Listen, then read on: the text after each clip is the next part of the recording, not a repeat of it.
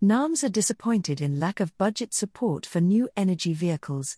NAAMSA, the Automotive Business Council says it is disappointed that last week's national budget speech made no solid commitment to a support program for the manufacturing of new energy vehicles, NEVs, and NEV components in the country. NAAMSA said Finance Minister Enoch Godongwana did not provide any policy guarantees for the South African automotive industry's inevitable transition to NEVs, which include hybrids and electric vehicles.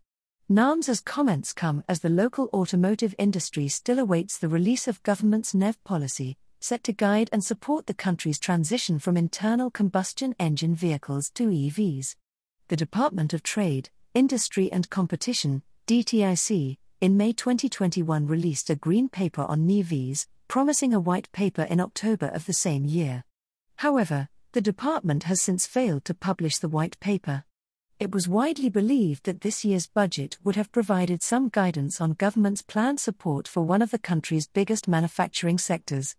NAAMSA notes that the delay in the promulgation of the NEV White Paper continues to pose one of the biggest risks towards investment and the retention of jobs in many of our local production lines.